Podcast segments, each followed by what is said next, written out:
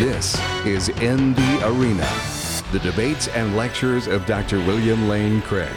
For more, go to reasonablefaith.org. Today I'm joined by Dr. William Lane Craig and Dr. David Baggett. We're talking about moral arguments, and in particular, we're asking what is the best moral argument. In reality, what we're going to do is we're going to help you understand the broader dialectic of moral arguments. There's not just one version of a moral argument, there's many different versions. And so, what we're going to do today is talk about those different versions and, uh, yeah, just broaden your horizons with the moral argument. There's a lot more to the moral argument that you may not be aware of. So, let me just quickly introduce my guest and then we'll get rolling here.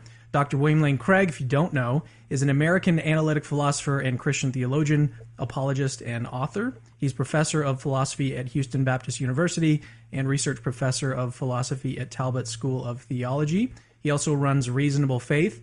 That website, reasonablefaith.org, is linked in the description of this video. Dr. Baggett, Dr. David Baggett, is currently a professor of philosophy and director at the Center for Moral Apologetics at Houston Baptist University. With his co author, Jerry Walls, Dr. Baggett authored Good God, The Theistic Foundations of Morality. In 2016, he published a sequel with Walls that critiques naturalistic ethics, God and Cosmos, Moral Truth and Human Meaning. And a third book in the series, The Moral Argument, A History, uh, that was published in 2019, chronicles the history of moral arguments for God's existence. Dr. Baggett, I understand that you have uh, you're under contract for a fourth book. Oh, that's right we're working on a book defending moral realism, and we'll really be getting to writing in earnest on that this uh, summer. So looking forward to that. All right, with that, let's get into the topic for today's video, which is we're gonna we're gonna survey some of the different arguments, some of the different moral arguments uh, that have been offered over you know the centuries. So uh, why don't we start, uh, David? Give us because you just finished your book in 2019 on the history of the moral mm. argument maybe you'd be the the person to go to here. When was the first one offered that you found in your research?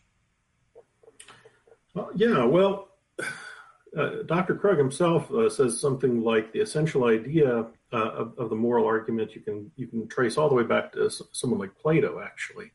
Uh, but in the Western uh, world, we typically tend to look at someone like Immanuel Kant as the first really major moral apologist, but there were some precursors to him, like like Reid and Locke and others. And but uh, Kant is often uh, thought of as like the most significant first major explicit moral apologist, and then it goes on from from there.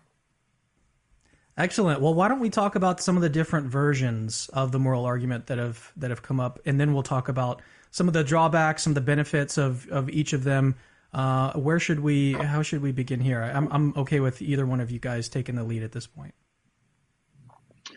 Well, let me say that in my work, I have defended two versions of the argument. Um, the first is the deductive argument that I present in my debate with the humanist philosopher Paul Kurtz uh, at Franklin and Marshall College on the topic Is goodness without God good enough? And that's the traditional way that I give the argument. Uh, premise one would be if God does not exist, then objective moral values and duties do not exist. And here I appeal to the atheistic tradition of thinkers like Nietzsche, Russell, and Sartre. Uh, and then the second premise is that objective moral values and duties do exist, appealing to our moral experience of values and moral obligations, from which it then follows logically that God exists. And I like this deductive formulation of the argument because it's so simple, it's so clear that it's easy for audiences to grasp when they hear it orally.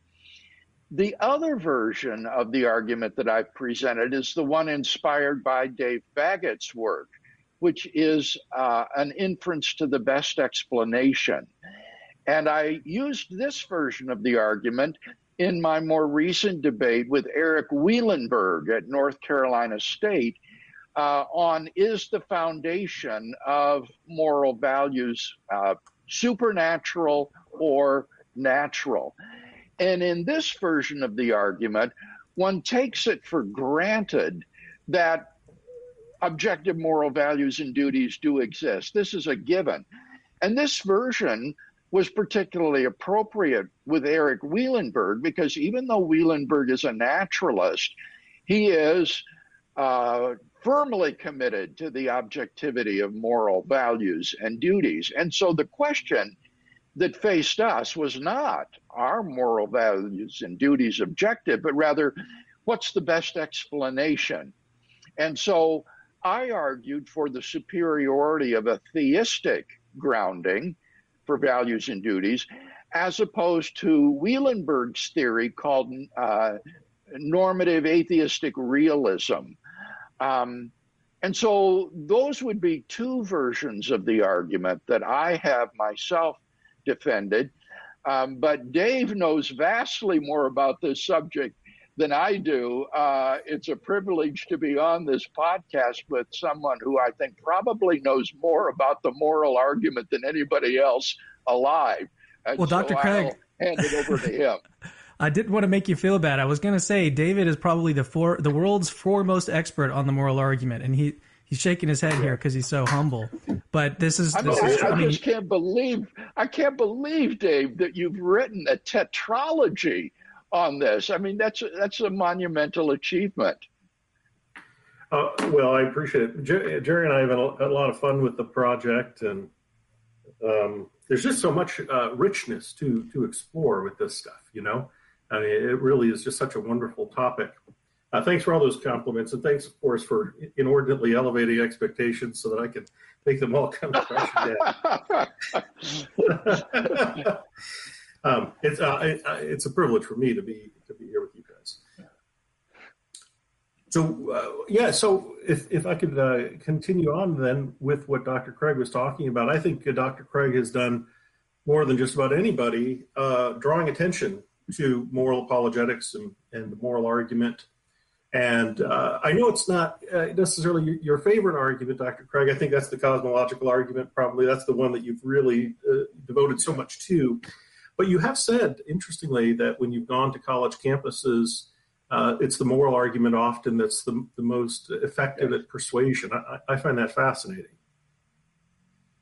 Yeah. So yeah, that's yeah, exactly right, Dave. It's it's the one that students really connect with, hmm. uh, because as I've said, you can get away with denying that the universe began to exist. This isn't going to affect your life, but every day you get up, you answer the question: Do other people have intrinsic moral worth? by how you behave, how you treat others. So, this is an argument that is existentially unavoidable and therefore very powerful. Yeah, that's exactly how I see it. I, and I think it's one of the reasons why it's uh, p- particularly well uh, suited to serve as a, as a prelude for proclamation of the Christian gospel. I mean, it gets you mm. right there that there is this standard of which we all fall short, and then something has to be uh, put put into place to address that. We need forgiveness. We need transformation. You know, and ultimately, if there's anything like uh, hope for uh, you know complete transformation, uh, we need we need the worldview resources to make sense of those things. So, yeah. Well, I love the moral argument, and by the way, uh, it's a it's a big reason why I'm here at, at Houston Baptist. Uh, some years ago, I wrote the president here, Dr. Robert Sloan, about the possibility of starting uh, the Center for Moral Apologetics that Cameron mentioned. And the idea was to have a, place carved out at, at a university like this one uh, that could become sort of the hub of cutting edge work and, and research on various aspects of the moral argument. And it really is a job for a community and not just a, a single person or, or two there's so much, uh, so much great work to be done, and we thought this would be an ideal place to do it. Very exciting things were already happening here with with apologetics, and uh, Dr. Sloan was excited when he heard about the center and said he'd really like to do it here as soon as it became practicable. And then this last summer, it, it finally uh, happened. So very, very happy to be here.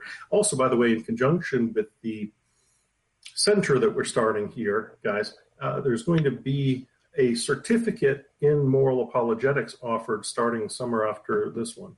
uh, where it'll be two courses one summer and then two courses the next summer. And uh, we'll really have an opportunity uh, to, to delve into the intricacies and various facets of, of moral apologetics. So we're really looking forward to, wow.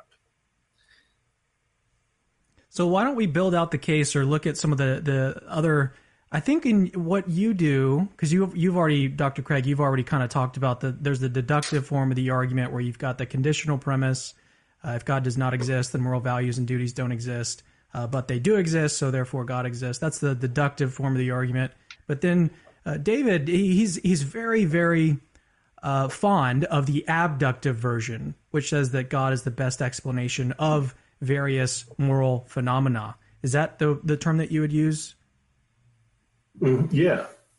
So yeah, so that second uh, version of the moral argument that uh, Dr. Craig has advanced, the abductive version, and I loved how he you, you used. I loved how you used that with uh, Dr. Wielenberg, uh, Dr. Craig. Mm-hmm. I thought that was uh, marvelous and it was uh, brilliant, and just a really really neat thing to see. yeah, so the the deductive version is, I agree, it, it, it's powerful, it's uh, succinct, it's pithy. I mean, you know, you can uh, commit it to memory, you can have it good to go. And in a debate setting, oftentimes it's the best way to go, probably because of time constraints and, and all of that. Yeah. And you have a, you know, you have a deductively valid argument, so there's no, nothing uh, questionable about that. And then it just becomes a matter of defending the premises. It's, it's, it's brilliant. And like I say, I think it's uh, done as m- much as anything or anyone to really uh, draw people's attention to the moral arguments. I have just such great respect for you and appreciation for you along those lines.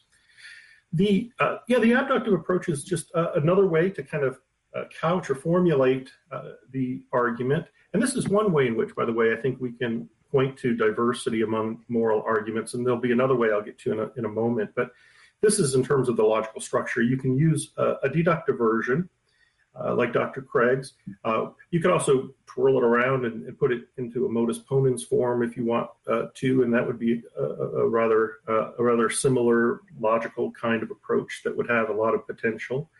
Uh, but then there's an abductive uh, approach, and I'm going to tell you something, Dr. Craig, I've never told you before. Do you know who got me excited about abduction years ago? It was you. No. I yes you you gave a podcast on the resurrection and you laid it out using uh, abductive uh, terms and it was a thing of beauty i was mesmerized wow. and after that i uh, i myself started to think uh, about the moral argument in, those uh, in those terms and it's always funny to me because some of my students uh, think that you know they'll say well you like the abductive version but I like Dr. Craig, and he likes the deductive oh. version, so I like the deductive version better, which I completely respect.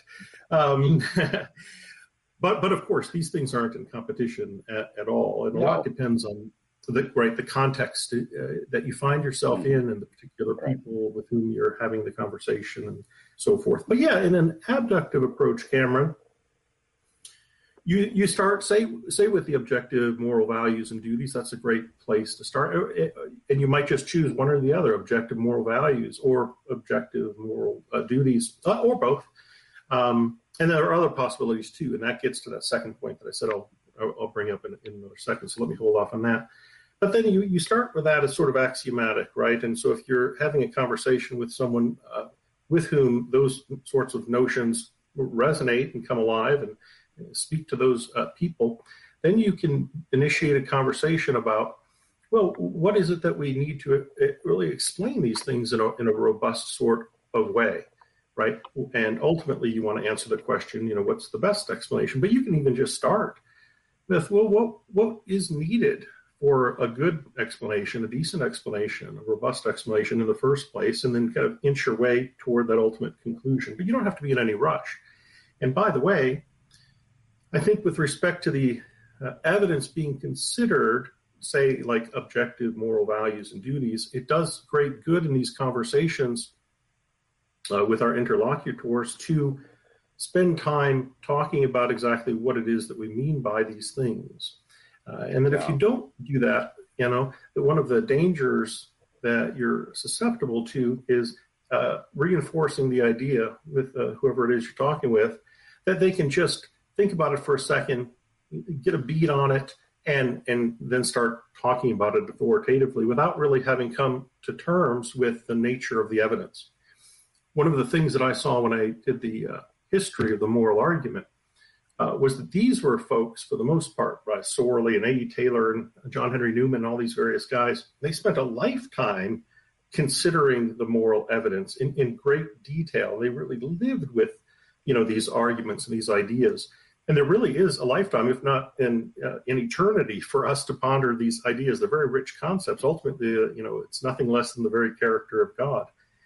So uh, get people to be attentive to the evidence. I always suggest, uh, and that that will at least help them perhaps uh, shy away from the knee jerk kind of deflationary analyses that ex- explains away these concepts as well as it explains them.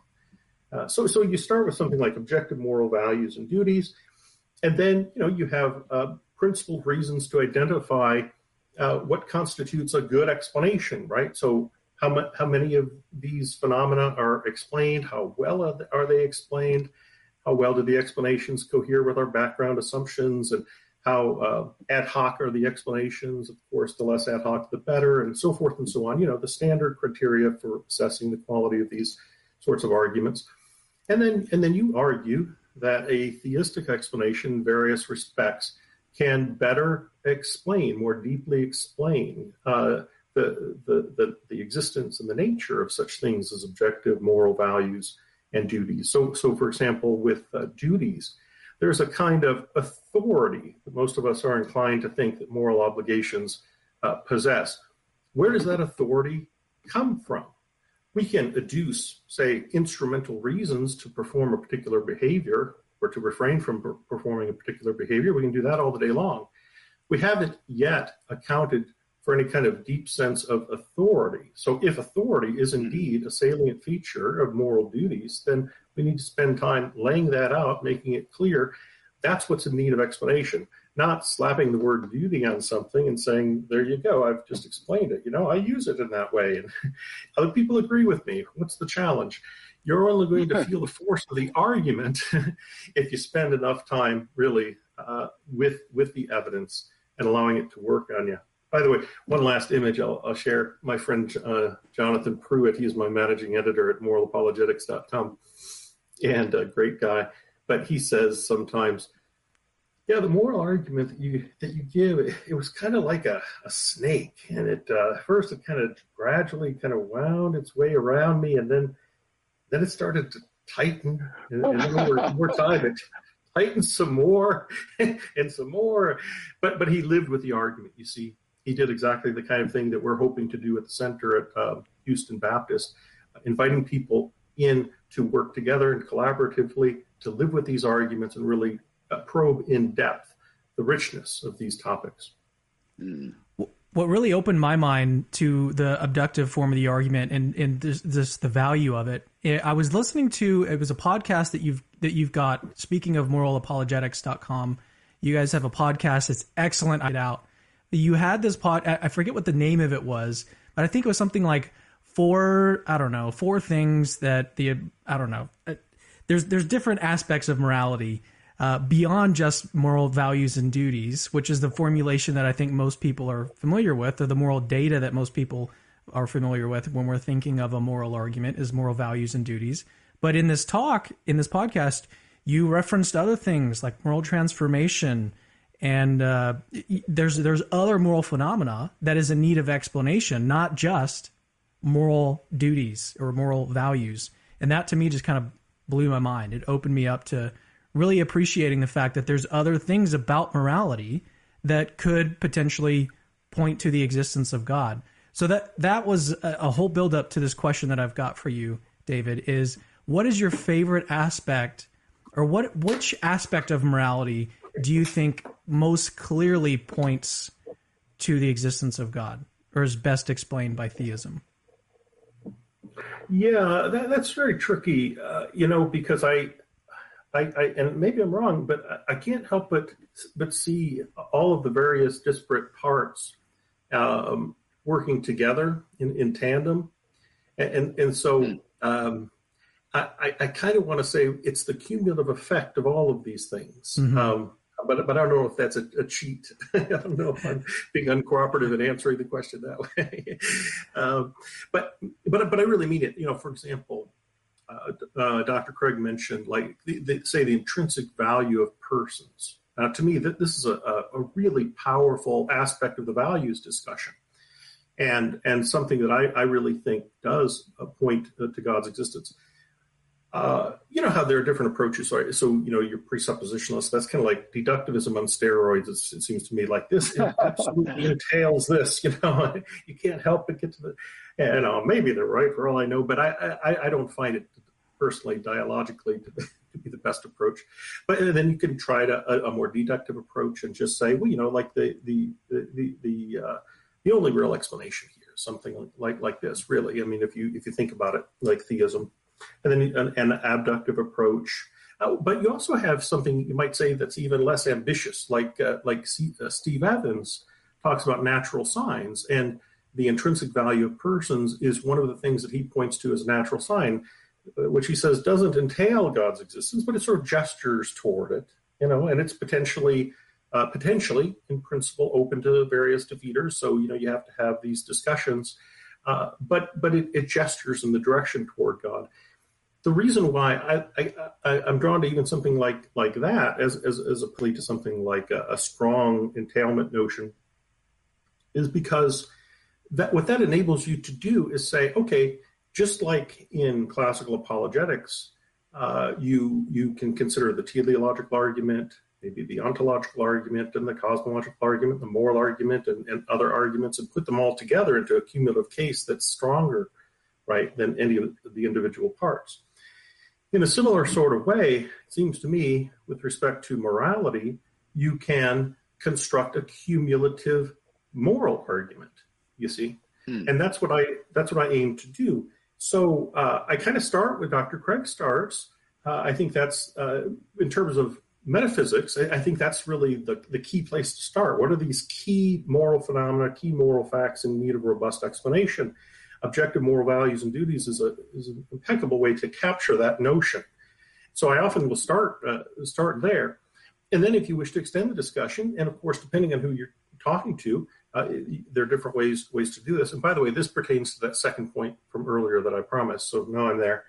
Uh, you could also talk about, say, moral rights. Where do those come from? And of course, they're probably very closely linked with uh, objective moral duties, aren't they? You could talk about another metaphysical uh, issue of moral freedom, right? The requisite freedom that we require as human beings to make culpable decisions. Uh, and what's going to best account for that? A theistic picture, or say a, a physicalist or mechanistic picture of, of human beings. Um, you could talk about moral regrets, like uh, William James uh, does, and how they don't really fit very well into a naturalistic uh, picture, right? You can talk about moral knowledge. And there are examples of uh, epistemic moral arguments that various people give, like Angus Menuge, Angus Ritchie, and um, others. Um, Richard Swinburne, even, who, who's often skeptical about moral arguments, but that, that, that version of the argument he likes. Uh, and then, of course, you can also talk about yet other aspects of morality, like the rationality of morality. If ultimately the happy aren't the holy, right? there's a fundamental disconnect between rationality and morality. And Christianity offers an impeccable explanation of why ultimately there is not such a, a, a dichotomy or, or a disconnect. And that's a, a, marvelous thing because, you know, Sidgwick, who himself wasn't convinced uh, that, that God exists, but recognized in what he called the dualism of practical reason the challenge associated if there isn't ultimate correspondence between happiness and holiness. And of course, of course, Immanuel Kant, this is a major version of his yeah. of his uh, one of his versions of the uh, uh, moral argument. And, and, then finally, the, the issue of is holiness even achievable? You know, can the moral life actually be lived? And, and this is another Kantian theme. And, and of course, it's very much connected with that axiomatic deontic principle of ought implies can. And uh, if it's the case that morality ultimately is simply beyond us, how can we say that we ought to live morally? And Christianity's answer again, and this is following someone like, say, Yale's John Hare, right, offers this this wonderful sort of answer. Yes, ought implies can, but part of that picture is with God's assistance. On our own, we can't live up to the moral law, but by God's grace, we can. So by God's grace, we can be forgiven and we can be changed and ultimately completely transformed and delivered from the power of sin altogether, entirely conformed to the image of Christ and all, and all the rest. So what you have is this really rich, cumulative uh, picture, it seems to me, Cameron, right? We have access to all of these things intrinsic human value, authoritative moral obligations, the ra- full rationality of, of morality, um, you know, an account of how it is that these deep existential moral needs of ours can be met, to be forgiven, to be changed, to be uh, perfected. What you what you have ultimately in a theistic picture is a robust account of all of these things, and what what you can do is say the cumulative effect of them all is powerful. So if I were to answer that question, what's the best moral argument? I'd probably say something like that. You know, it's it's a cumulative moral argument that doesn't have to pick and choose between these uh, d- different parts they're so organically connected that there's something almost artificial to, to wrench them apart anyway. It seems hmm. to me that we don't have to pick and choose in that in that way. We've got access to the to the whole of them. So wow.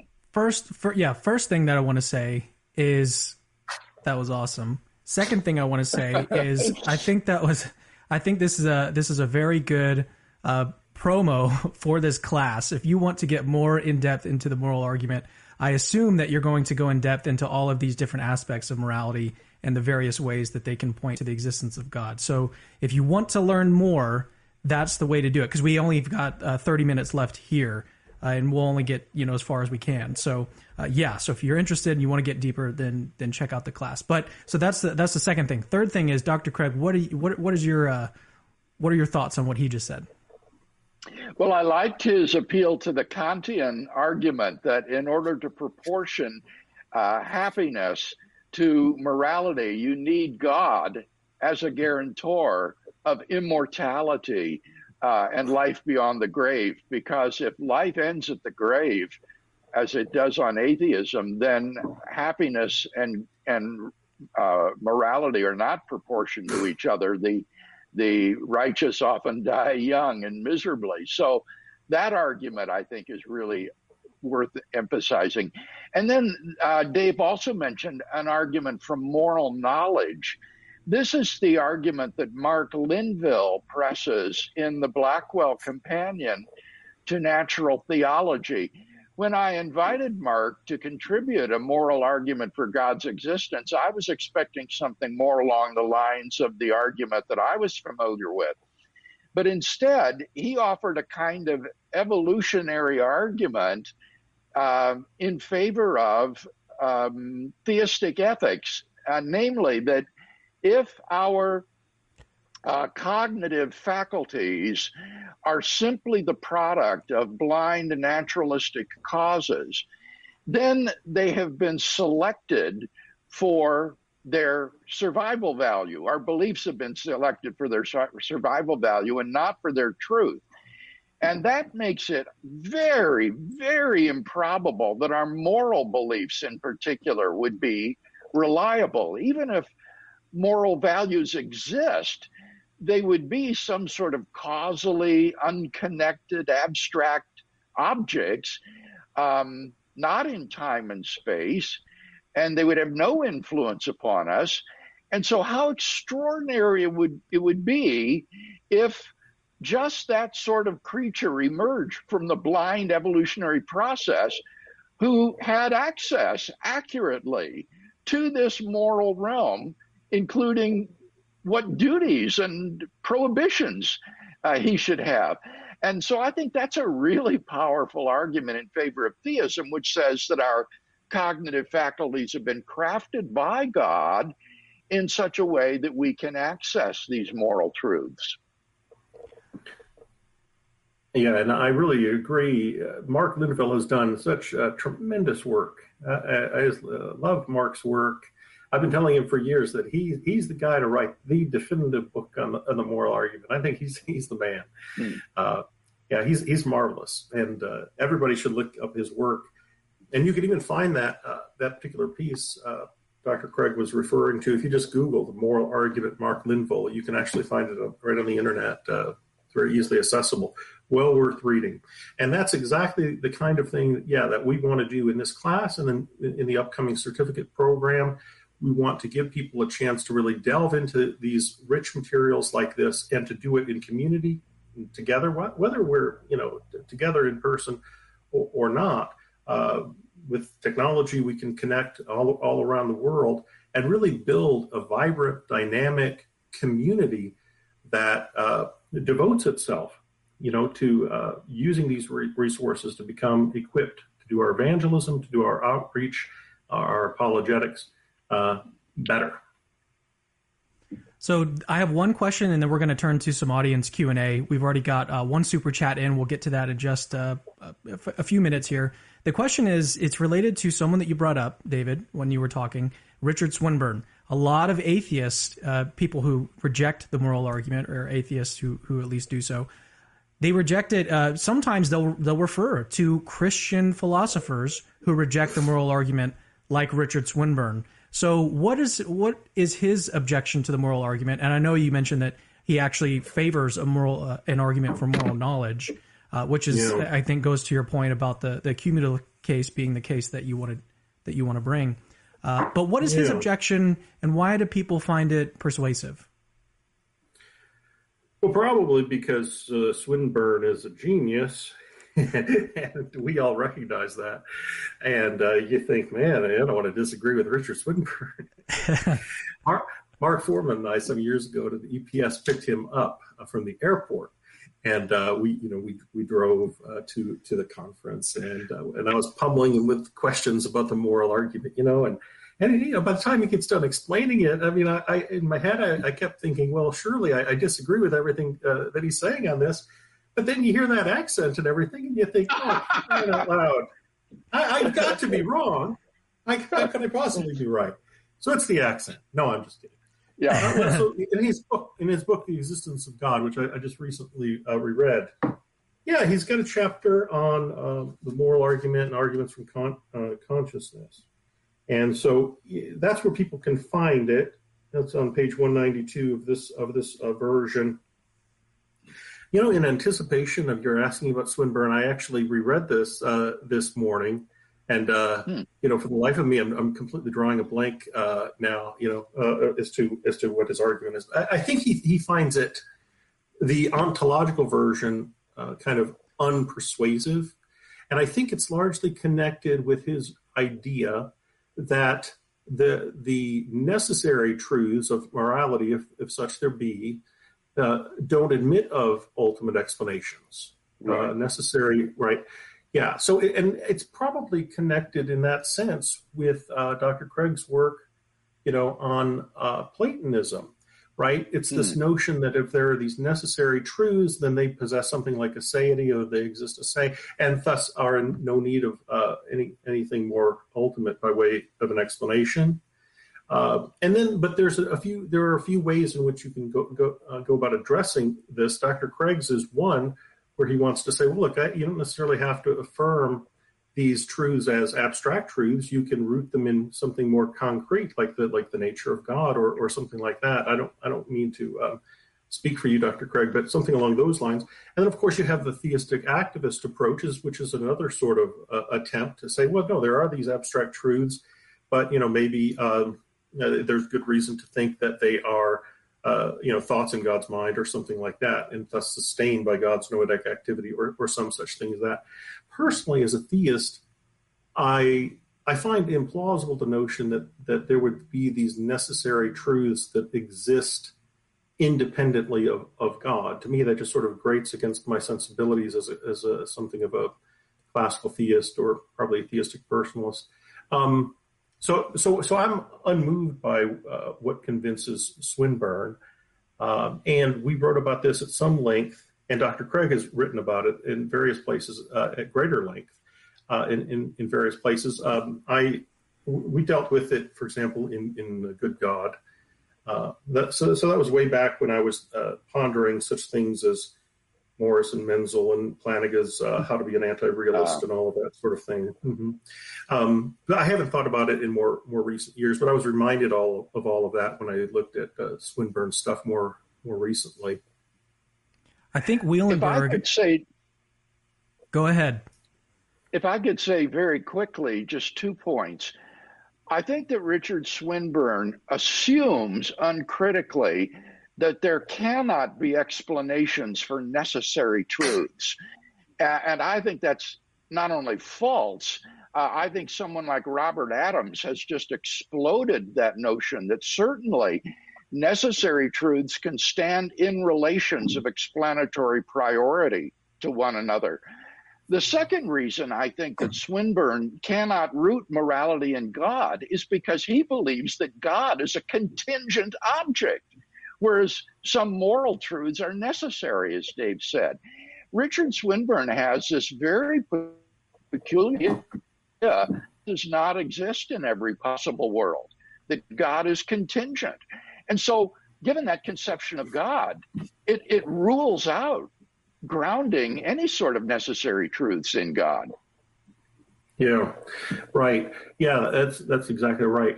Um, he'll, he'll often refer to in sanguine fashion, well, these things exist in every possible world and whatnot, whether God exists in those worlds or not. And, and, and that sort of language, I think, bespeaks a, a problem. Uh, yeah, because if you think that, uh, and there are good principal reasons to believe that God's existence is necessary, then there is no world in which God does not exist if you're just sort of casually throwing it out there and saying, well, you've got this necessary truth, but it can exist in a world in which God doesn't, well, your job is done. I just don't think that argument works. Yeah, I think that's that's exactly right. But he does have the accent going for him, Dr. Craig. You've got to you've got right, to There's no denying that. There's no denying that, Dave. On that note, I've actually interviewed him in person, and it was the most intimidating experience of my life it, interviewing him in person. And it wasn't because he was trying to be intimidating. It was just yeah, he's so brilliant. he's so it's the accent. It's the accent. Yeah he's very sharp. Very sharp. He's so, he's so sharp. Okay well let's get to some audience q&a so i've got a question that's already been pulled in uh, or, or thrown in earlier. So let me go ahead and pull it up on the screen. You guys will be able to read it as well um, but i'll read it out loud for the audience. This one is for dr craig Moral dilemmas occur here on Earth, so they must ultimately be discussed, debated, and solved by subjective human minds. Does that not make God, the objective moral source, irrelevant regardless of his existence? I don't think so. I think this question, once again, makes the familiar confusion between moral epistemology and moral ontology. The claim that there are objective moral values and duties is not the claim that everything is black and white and easy to discern. Of course, there are areas of gray where it's very difficult to discern what our moral duty is in some situation. And there we're going to be uh, having to debate and discuss and, and wrestle with this to try to determine our duties. So the claim that there is an objective right and wrong uh, for you to do in a moral situation is not to say that this is easy to discern or clear. So don't think that the fact that moral epistemology is something that is sometimes ambiguous, unclear, uh, vague, means that there is no objective truth that we're trying to get at.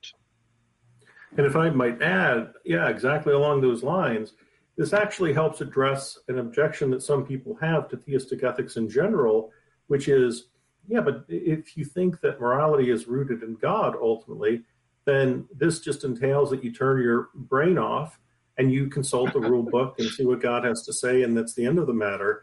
When in point of fact, of course, say uh, say say you take scripture authoritatively, we all know that the process of exegetical analysis can be very difficult you have to take into account all, all manner of you know uh, considerations of culture and, and context and uh, word studies and and whatnot or take the the idea that god gives us a principle general principle okay but how does that general hmm. principle apply to specific situations that that can be hard work to figure that out. And sometimes even there might be legitimate disagreement, right, uh, be, between uh, uh equally professing uh, believers uh, who who think hard about it and might not always see entirely eye to eye. And that's part of the challenge of learning to love your neighbors yourself, even when we might uh, not always see in, in, you know exact things in exactly the same way. So all of that to say. Yeah, to be a theistic ethicist in the right sort of way is anything but turning off your brain. So here's uh, just a comment, a funny comment from Roger Sharp. He says, "The best moral argument: speak with an accent." That's right, Raj. Roger's say great. hi. Say hi to Mary Jo for both of us. Yes. All right, we just got another super chat in from Maverick Christian. And uh, let me go ahead and read this one out again. You guys, you be able to read it on the screen as well. On the deductive moral argument, I found that some atheists in practice redefine morality so that moral oughts are descriptive. For example, hypothetical oughts, mm-hmm. removing the need for God. Have you found this to be the case? Well, I found this to be the case, particularly with Sam Harris in the debate that I had with him on the foundation of moral values at the University of Notre Dame. What he kept doing was offering sort of um, hypothetical moral duties. For example, if you want to promote the flourishing of sentient life, then you ought to do this and that. And it's no part of uh, theistic ethics to deny those sorts of hypothetical judgments. For example, if you want corn to flourish, then you ought to fertilize it and rotate your crops every year. Those kinds of conditional uh, oughts or obligations are not what we're talking about with regard to moral obligations, which are categorical. That is to say, they're not conditional in that way. Yes. And uh, and this applies to any version of the argument that you want to talk about the deductive, the inductive, the abductive, uh, Evans's approach, and whatever else. This goes back to the, the vital importance of close attentiveness to the moral e- evidence. Uh, yeah, again, because if you if you're not being sufficiently attentive, you might think that you're we're talking about the same thing, but you're actually cashing out the significance of moral duties in purely instrumental terms, or what what have you. There's also, by the way, I, I think you'd agree, Dr. Craig, often in someone like Sam, a confusion of moral and non-moral goods, right? Yeah. So oftentimes, yeah, yeah, he'll just talk about you know, uh, you know human flourishing or, or, some such thing, and then uh, you know cash cash out what what is good for us in in terms like those.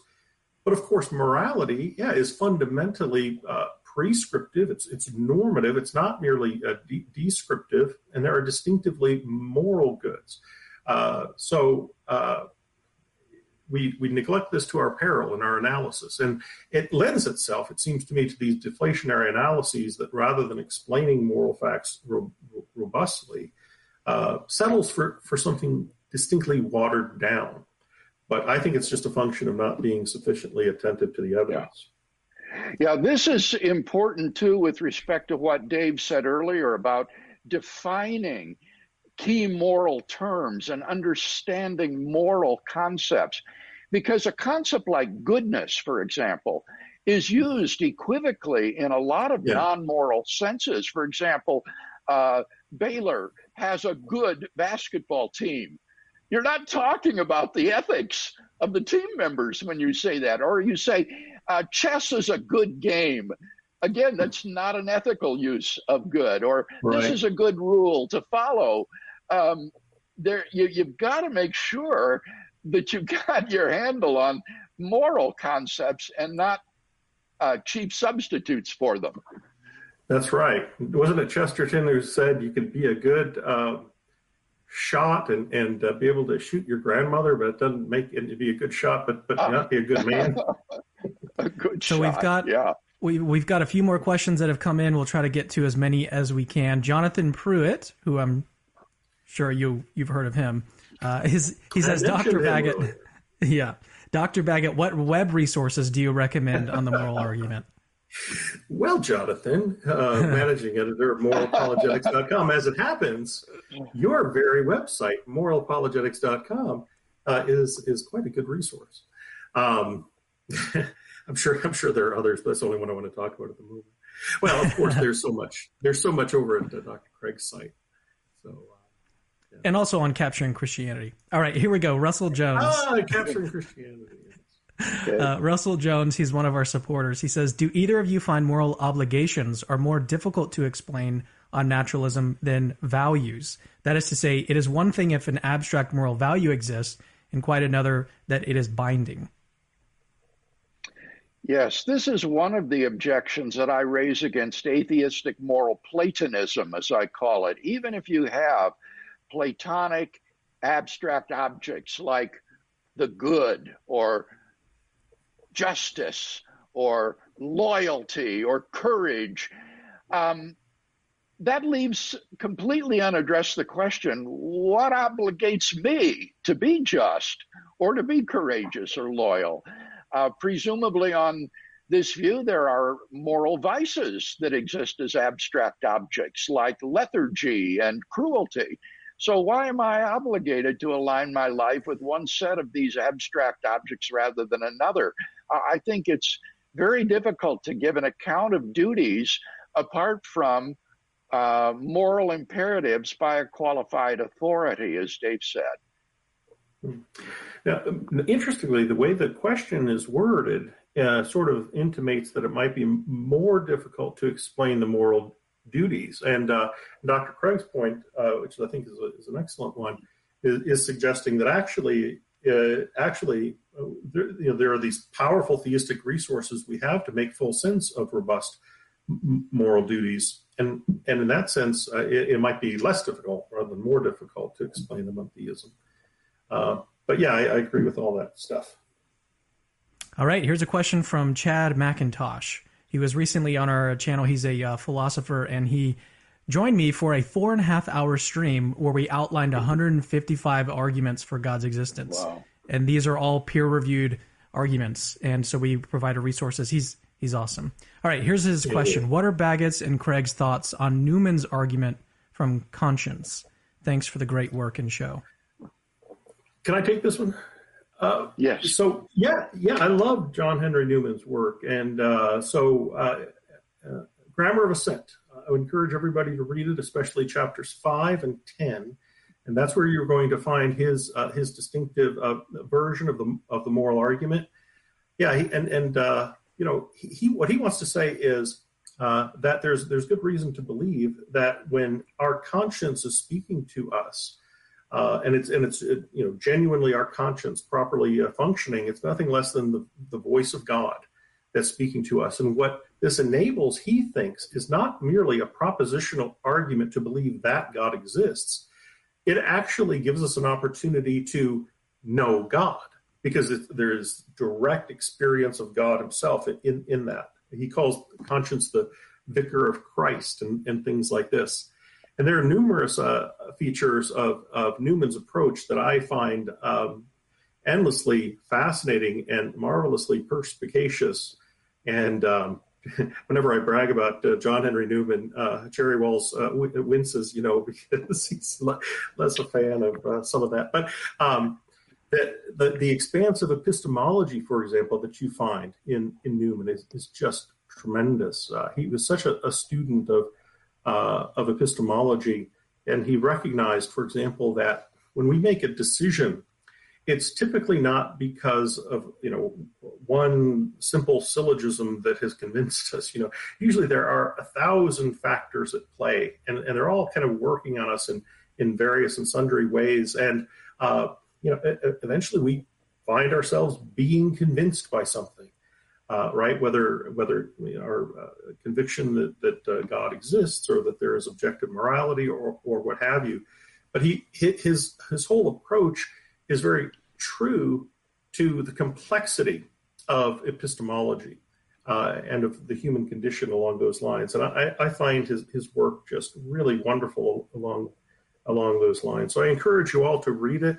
I, I think his work on conscience, along with uh, along with A.E. Taylor's work on conscience. If you get get a chance to uh, read that, it's so so worth reading. Faith of a Moralist by A.E. Taylor. By the way, those two works, uh, Grammar of Assent and Faith of a Moralist are the two classics that H.P. Owen in the 1960s, when he published his book on the moral argument, said these are the two most important. Uh, I mean, even more mm. than, than, Kant, he thought. Uh, A.E. Taylor's Faith of a Moralist, uh, John Henry Newman's Grammar of Assent. And if you sign up with the certificate program at HBU here, you're going to have an opportunity to read classics like that uh, in community, and that's going to be a lot of fun. So wow. be sure to do that. So here's our last question uh, that we'll discuss today, and then we'll close it out. From Robert Noss Worthington Is there a plausible non theistic explanation for moral duties? You want to take that, Dr. Craig? Well, the best I thought I've heard was Eric Wielenberg's normative uh, atheistic realism. But in the end, I, I, I argued, and I, I think it's correct to say that it's not plausible in giving us categorical duties to fulfill. So I think that this project is not one that the naturalist can can manage. What what do you think, Dave? Yeah, so the word plausible is key, right? So uh, yes, are there are there pos- possible non-theistic explanations, at least epistemically possible? Sure. Yeah. Are, and are there some on the assumption that this is an atheistic world that would carry some measure of plausibility? I, I, it seems to me that that there are principled reasons for theists to think the answer to that question is is yes, and I'll tell you why. But then I'll tell you why I think that they're still inadequate right? So if we're right as as theists, then uh, this world exists only because God created it, and it's inhabited by creatures like us who are eternal creatures made in God's image. So when we say to an atheist, "Hey, knock yourself out. Use the resources of this world to construct your moral theory," I don't think they're going to be without resources to come up with some stuff. Right? They have a world, right, inhabited by eternal creatures made in God's image and you know, and, in, a world that is sustained in its existence by, by God and wouldn't otherwise be able even so much to exist, it would almost be shocking if they couldn't come up with with some measure of plausible explanations of certain aspects of morality. But you see, as an abductivist, uh, I, am inclined to say, but that's all perfectly consistent with a good uh, moral argument for God's existence, because what we can say is the issue is is, is not are you implicated in a logical contradiction with every one of your views as a secularist, you laying out an ethical theory or anything of the kind? Rather, what's the better explanation? What's the best explanation? So they come up with their explanations by appeal to what resources they have at our at their disposal. And by the way, we have access to all of those resources ourselves as theists. And we have infinitely more because we have God Himself, a good and, and, and, loving God who providentially orders the world and sustains it in its existence and made creatures in His image for a reason and for a purpose, and who loves us and who's imbued us with eternal dignity and value and, and purpose and makes sense of authoritative moral obligations and the full rationality of the enterprise of morality and gives us grace sufficient to be forgiven and changed and transformed, perfected. Um, I mean, we've got all these resources, we can give robust explanations for the full range of things here. So, on an abductivist account, I'm not at all committed to saying there's nothing plausible they can say with respect to morality.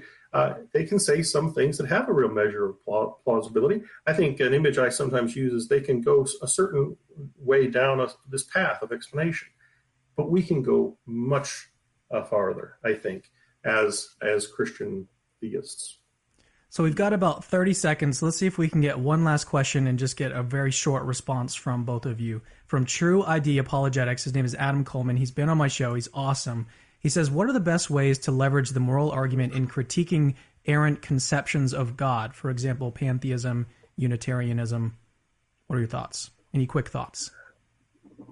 I don't think you can leverage it against Unitarianism, but against pantheism, I think that our arguments would require a personal being to be the locus and source of moral values and duties. Uh, and I would encourage y'all to read my friend Ronnie Campbell's book, Worldviews and the Problem of Evil. He takes on things like naturalism, pantheism, panentheism, and so forth. He's discussing a particular aspect of the moral evidence, in this case, the evidence of uh, evil and suffering in this world. And he argues that theism considerably better explains uh, the existence of this category, then do these uh, alternate conceptions. And by the way, last plug: the moral argument isn't just about God's existence; it's all about who God is as well. Uh, which is wonderful and is, is one of the most distinctively powerful aspects, it seems to me, of moral apologetics. Thank you guys for tuning in today, and until the next Capturing Christianity video, we will see you later. For more, go to reasonablefaith.org.